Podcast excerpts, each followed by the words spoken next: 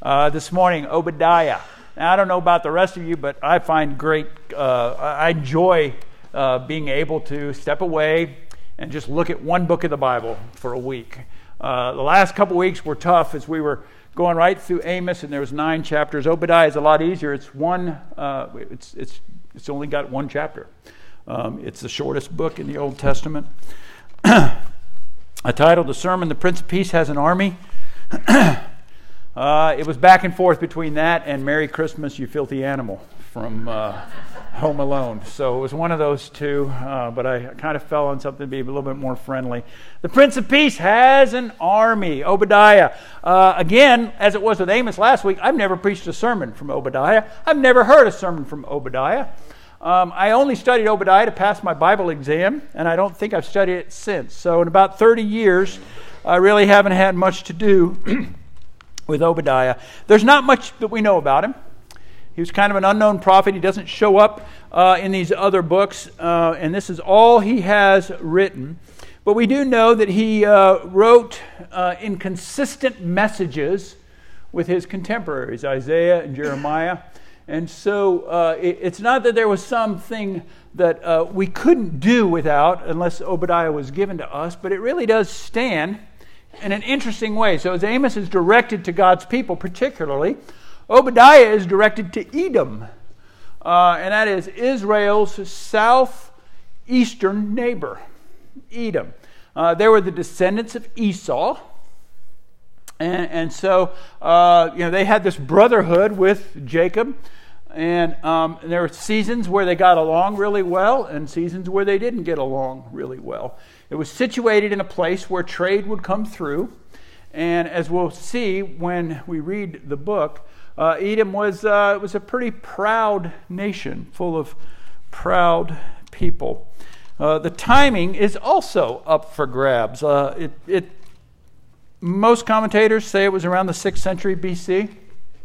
Um, it was either then or even before, uh, because what we read about is they took part in the atrocities that happened to Israel and Judah as it was taken into captivity. Um, so, um, and that'll make sense as we read it. Uh, so it, Edom, their, their, their main sin that he addresses is their pride. Now again, it's interesting for us because this is a prophet of God prophesying to Gentiles, prophesying to people that really weren't God's people. How, how will the people of God deal with the sins of those who don't belong to God? And uh, their sin was pride, but there were lots more. We'll read about them. Uh, betrayal, theft, murder. Um, but the primary message is judgment is coming. Judgment is coming, and you deserve it. Judgment is coming, and you deserve it. Obadiah. We're going to break this down into four parts. We'll start with the reading of verses one to nine. You may remain seated.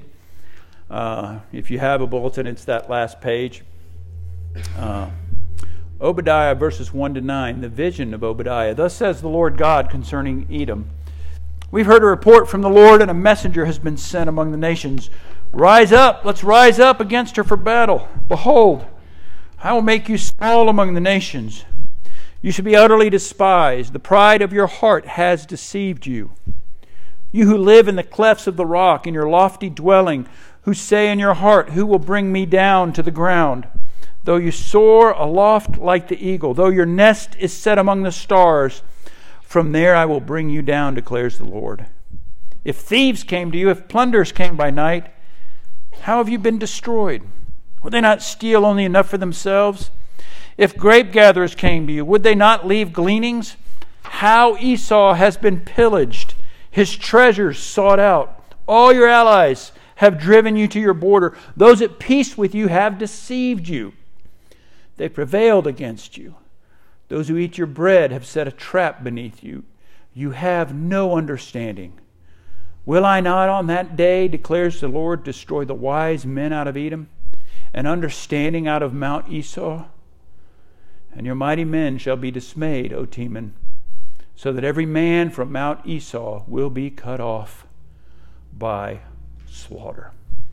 This is the prophecy of judgment on Edom. Now, there's something they do in prophetic books in the Old Testament. They, they sometimes speak in part for the whole. So at some point, it, it could be confusing. It says Esau, it says Edom, uh, Seir, Teman.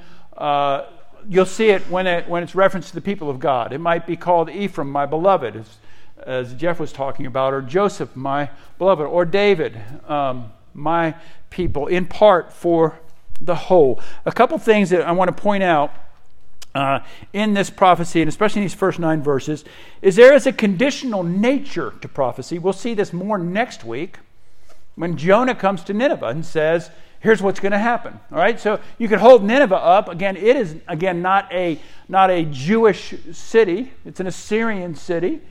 And Jonah comes and says, you're going to be destroyed. You got forty days and you're going to be destroyed. Right? It's a conditional nature. And so sometimes you read these prophecies and you're like, well, man, that's just kind of harsh. He's just saying this is going to happen. Some people say, take it that way. Other people take it like God knew it was going to happen. And so he said, this is, this is going to happen. I know it's going to happen. I don't have any part of it. That is not true here. Our God is very clear that his word came to Obadiah, that it wasn't Obadiah's thoughts. It wasn't Obadiah saying, okay, you guys, you know, you laughed at us when we were being carried away and we were being slaughtered and we were being pillaged. Yours is coming. I know it. No, God himself says, this is my word concerning these people, and this will happen. Um, it is not just God foreknowing something. It is God directing. I, the Lord, will do it, he says in verse eight. I, the Lord, will do this. Uh, we'll see that through the rest of this prophecy. But he also says, here's what you're thinking. Okay, so what we'll see in, in, in the, this, this book, in prophecies in general and in life in general, what you believe is shown in your behavior. Here is what you believe, and this is going to be shown in your behavior. And so he said earlier, Edom was a proud nation. There are at least five things he points out that they take pride in. And so it's interesting, as I list these five things, I want you to think again about yourself, about our country, about our community, about Oklahoma.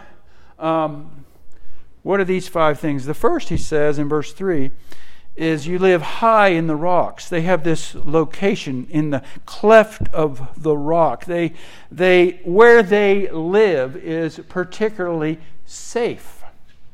They look down on other people, literally and figuratively. There's a trade route that comes through, and where they live, where they are situated, they say, we're safe. There is no one that's going to come up here and take us down. Now, you know, in any kind of warfare, maybe not today when it's drones and stuff, but in the old days, warfare, the high ground, right? We even use that term, you've taken the high ground, right? The high ground is the advantageous position, the proverbial catbird seat up in the top. And they're saying, that's who we are. We've got this place, and we're secure. As we watch nations come in and pillage and plunder, our, our stepbrothers or our brothers here, uh, they ain't going to get us. Give it a try. The second, verses five to six, is they feel secure because of what they own.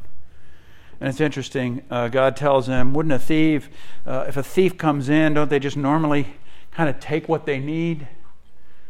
But not so with you. Nothing will be left. Not even the gleanings will be left.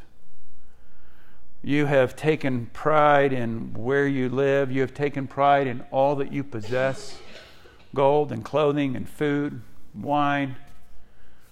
That's going to be taken from you. Thirdly, your allies have deceived you. Verse seven, all your allies have driven you to your border.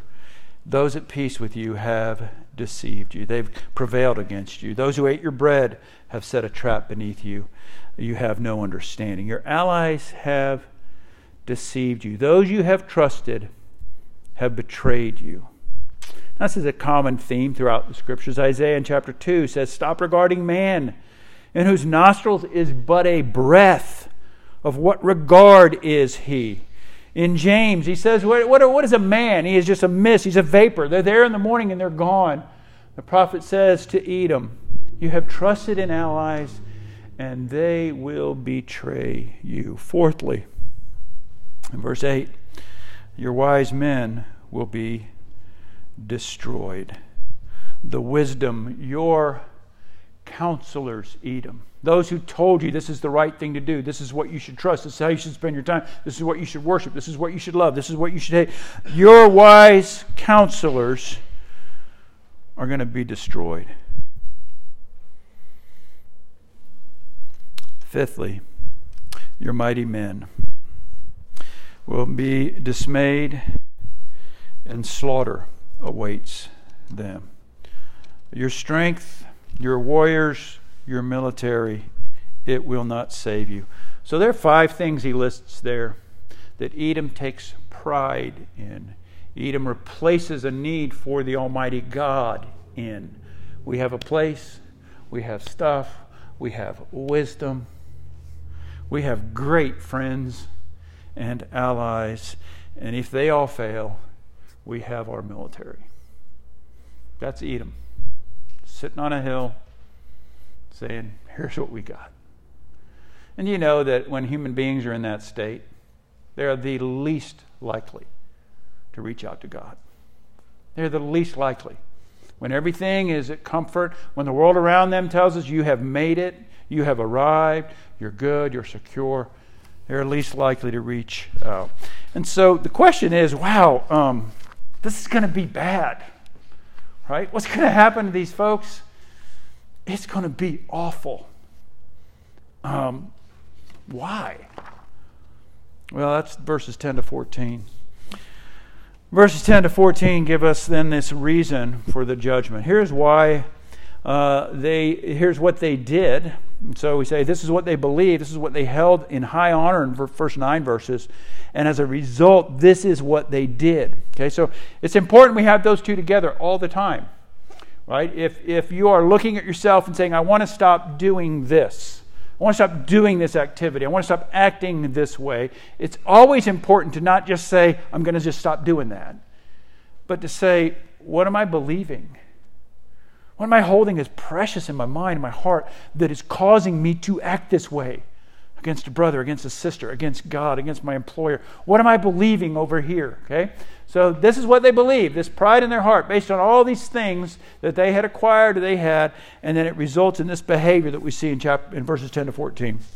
It says, because of the violence done to your brother Jacob, shame shall cover you and you shall be cut off forever.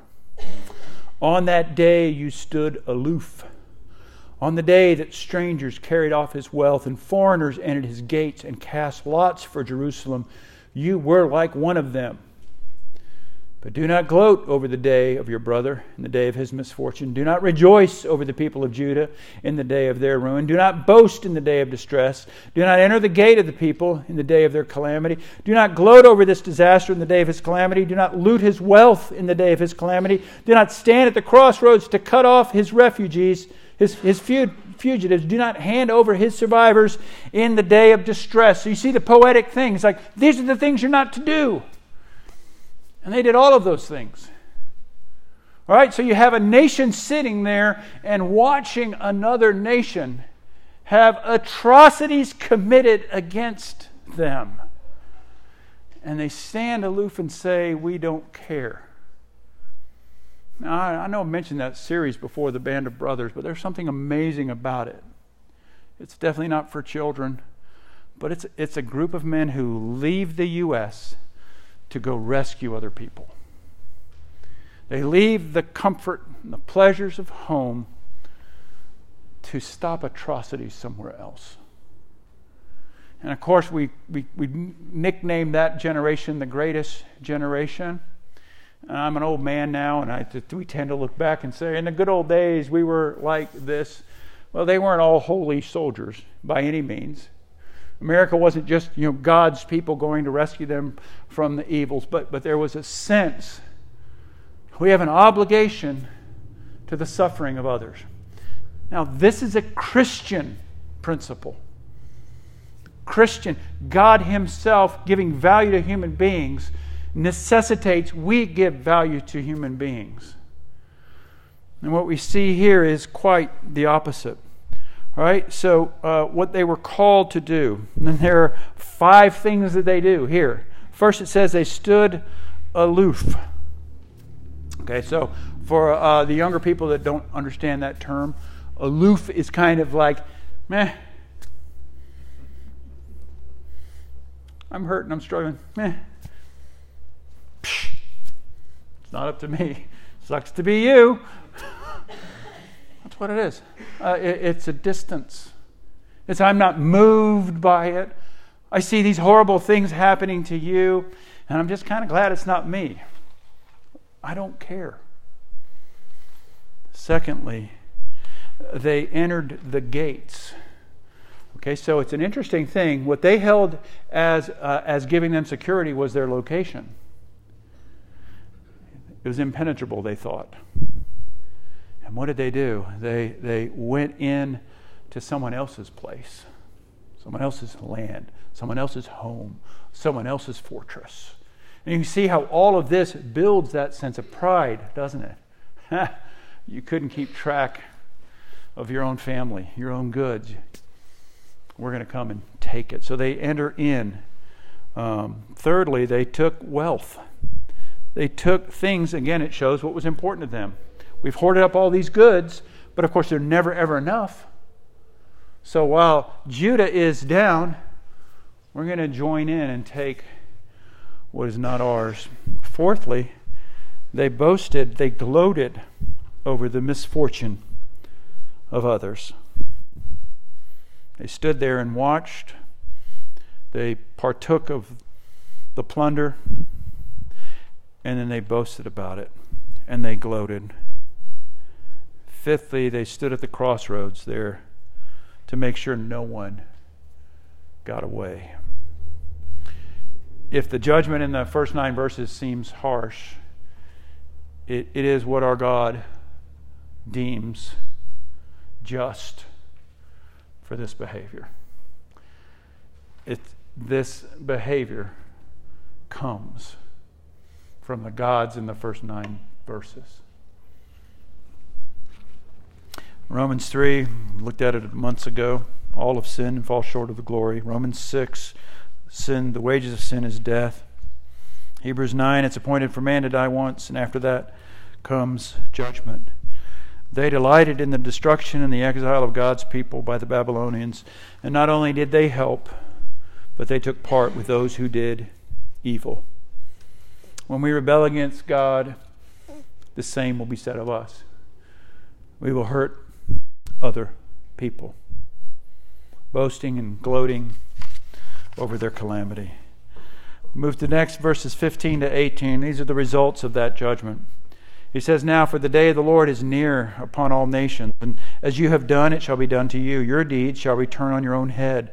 For as you have drunk on my holy mountain, so all the nations shall drink continually. They shall drink and swallow and shall be as though they had never been. Verse seventeen. That's just one of those great big buts in the Old Testament. But in Mount Zion, there shall be those who escape. And it shall be holy. And the house of Jacob shall possess their own possessions. The house of Jacob shall be a fire, and the house of Joseph a flame, and the house of Esau stubble. They shall burn them and consume them, and there will be no survivors for the house of Esau, for the Lord has spoken. All right, not five things here, just three. Okay, three quick things. Right, number one, God's economy. We have to, we, we live in God's economy, okay? And he is saying, as you have done, so will be done to you. You have done these things, and in my justice the same will be done to you. Second, the imagery here, I want to make sure you understand. He's talking about drinking and being swallowed up. What he's saying is, as you, when the plunder was done, you took the wine, which was always a sign for them of wealth and stability uh, and longevity.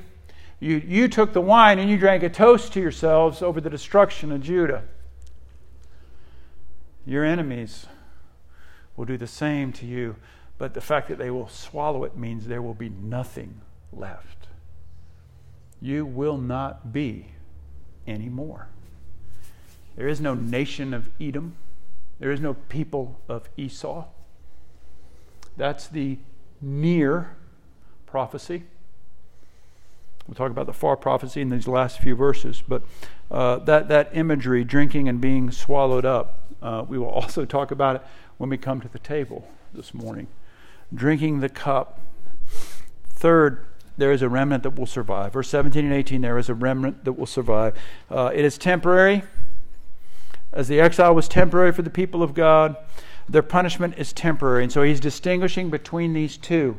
Edom will be carried off, but the house of Judah, the house of Jacob, the house of Joseph, uh, there will be a remnant.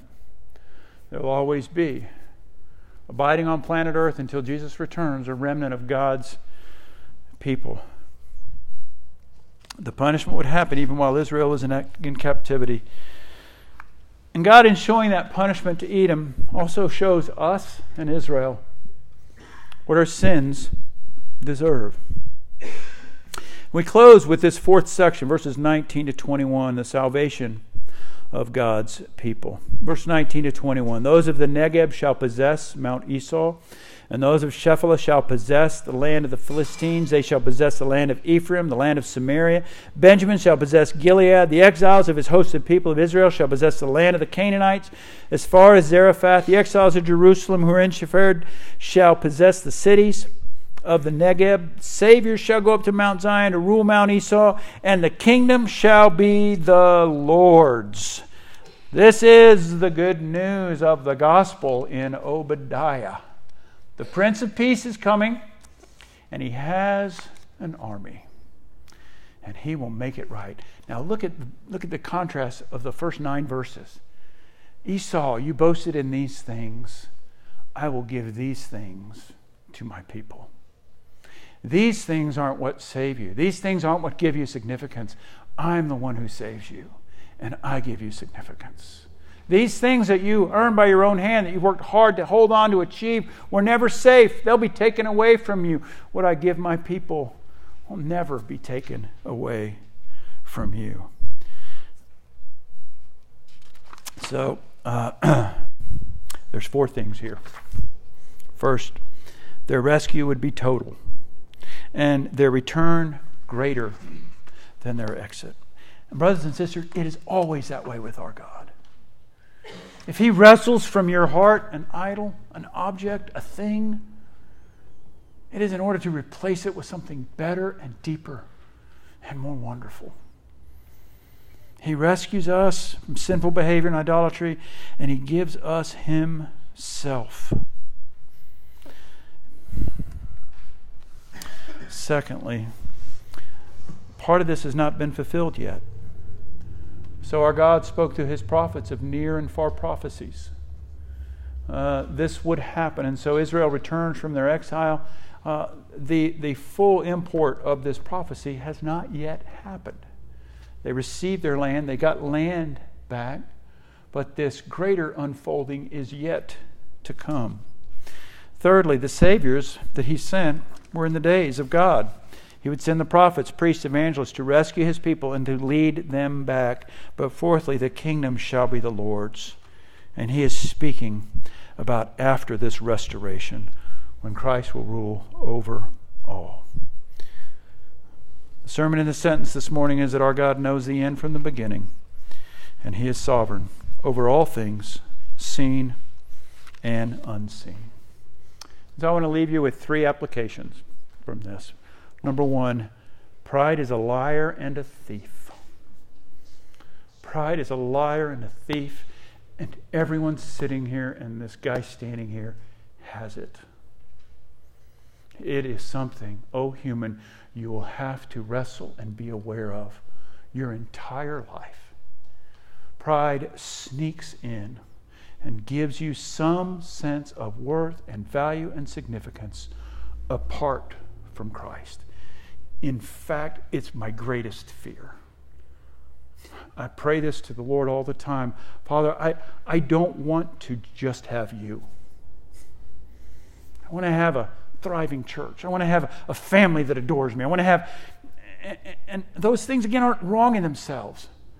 But the thought that, that, that scares me is, if everything is taken away from you, am I enough? And I know the answer is yes. And so, brothers and sisters, we will fight pride in all different areas. But it is a liar and it is a thief. Its comfort is fleeting. Its lies are unfounded. And its objects are untrustworthy. It tells us we're in control. It tells us to follow our hearts. It tells us our feelings are the only thing we can trust. It separates us from each other and from the greatest helper ever, the Holy Spirit. It sets us against God, who is the lover of our souls. It ruins human relationships. Pride is a liar and a thief. It tells you just a little bit more, just a little bit longer, and you'll finally feel the way you want to feel. It tells you if you just had what they had. It was the undoing of Edom. All right? Even when they sat up there and, great, we've got our possessions, we've got our place, what did pride tell them? It's not enough. Pride tells you you got to have what other people have. Ask God to remove the high place in your heart. Ask God to be the wise man, the mighty man. Ask God to be the possession that you hold clear, closest and dearest. Ask God to help you live in humility and grace. Second application. Oh, brothers and sisters, choose your friends and allies carefully and critically. There will be people outside the family of faith that you befriend, but be careful with them. Be careful with them. They should never, ever encourage you away from God or from His people. They should never, ever encourage you to miss His worship. They should never, ever be primary in all things. They should never, ever put down your God or His word. Instead, your friends, your allies, must be those who help you turn and return to God. Be careful, be critical of those people that you listen to, whose opinion you value. Edom had these allies. They thought, even if we're not good enough, these people are good enough. Hey, we took Judah together. Remember, we were there. We were there pillaging it. Imagine their thoughts when the Babylonians came in and took them away. We thought we were friends. We thought we could count on you. Choose your friends and allies critically, and remember this, Christian, thirdly, that all's well that ends well. Our story will end well. But, it, but we even see it in life, don't we? We see these people do wonderful things, uh, and then right before they die, some scandal comes out. Right? Some scandal comes out, and, and, and that's all we remember. Right? We take down their pictures. We don't watch their movies. We wh- wh- whatever, right? We we think, oh, this whole time we looked up this person, looked up this person, and we found out they were this, and we found out they were that. Brothers and sisters, for the Christian, we will end well. That Prince of Peace is coming, and he will bring an army, and he will destroy all sin and all causes of sin. That's the promise that we have. And God will dwell among His people. And we won't have to even tell our neighbor, know the Lord, for the knowledge of the Lord will cover the earth as the waters fill the sea. That's where we are going. When King Emmanuel comes, Christmas is the near prophecy. And Jesus coming, it's the near prophecy. You know how I know that? Because Jesus Himself says it. In John fourteen, as He's telling His disciples that He's leaving, He says, "Peace I leave with you. My peace I give to you. Not as the world gives do I give to you. Let not your hearts be troubled, neither let them be afraid. You heard me say to you, I'm going away and I will come to you. If you loved me, you would have rejoiced because I'm going to the Father. The Father is greater than I." Verse twenty-nine, "And now I have told you before it takes place so that when it does take place, you may believe." So Jesus is speaking in prophetical language to his disciples. I'm going to be taken away from you, and you will mourn, and you will miss me, and you will cry, and you'll be afraid. But remember this, I told you this. I mean, taken away, I'm going to the Father, but I will come again. The far prophecy. I put in the conclusion, et tu, Brute? Um, we normally say et tu, Brute kind of as a humor to one another. Uh, again, for people that may not be familiar with Shakespeare, I'm not familiar with Shakespeare either, but I know enough to make it sound like I'm smart. Shakespeare's version of Julius Caesar. As Brutus puts a dagger into Julius Caesar, uh, Caesar was supposedly said, et tu, Brute? And you, Brutus? Like, he expected it maybe from the other six or seven assassins that came after him. But what hurt him most was Brutus, his friend, stabbing a dagger in him. And that's what happened to Edom. They relied on all that they had, on where they lived, on their allies, and they were betrayed. Isn't that a beautiful thing, though, about our Christian gospel? Jesus can look at Peter and say, et tu, Brute? Peter denies him. Jesus can look at you and me and say, et tu, Brute? And you? You long for other saviors? And you? You haven't been there to defend my honor and my name? And you? And yet he drinks that cup. Christ drinks the cup of God's wrath, which we deserve. He drinks it. He swallows it to the full. It is finished, he cries from the cross. And then he gives us a cup of salvation, a cup of joy, because he faced the wrath of God that we deserve.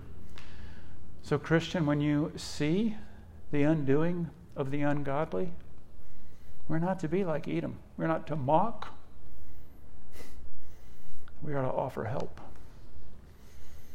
We are to love our enemies and to pray for those who persecute us. When we see the downfall of the wicked, we are to go to our Savior and say, thank you, Father, for not treating me as my sins deserve. May I ever feast at your table. May I live a life that demonstrates I serve other gods. And I serve the God. Let's pray. Father, thank you for your word and your fulfillment, that we can look back and see that you did indeed do to Edom what you said you would do to Edom. You held out, even in the prophetic message, a word of hope, always a call, repent and return. And they failed to take that call. Oh, Father, Spirit and Son, help us think critically about our Saviors. Help us, Father, think critically about our friends, our allies, and Father, give us comfort that you have promised that it will end well. And O Prince of Peace, we long for your second coming. We long for the end of wars, rumors of wars. We long for the enmity between man and other men, and Father, we long to be ruled by a Prince who loves us and gave himself for us. Set apart these elements, Lord, that as we drink this cup, it indeed is a cup of salvation. It indeed is a cup of celebration. For you sent your Son, it was a promise, and you fulfilled it, and he died, and he rose again, that we might have faith even this day. And we rejoice in that. As we eat the bread, Father, may we trust in all that he has accomplished on our behalf, that we will receive from you security, significance, and love for what Christ has done on our behalf. May we take it, Father, with reverence, but may we take it with joy. We thank you for this gift. We pray this in Jesus' name. Amen.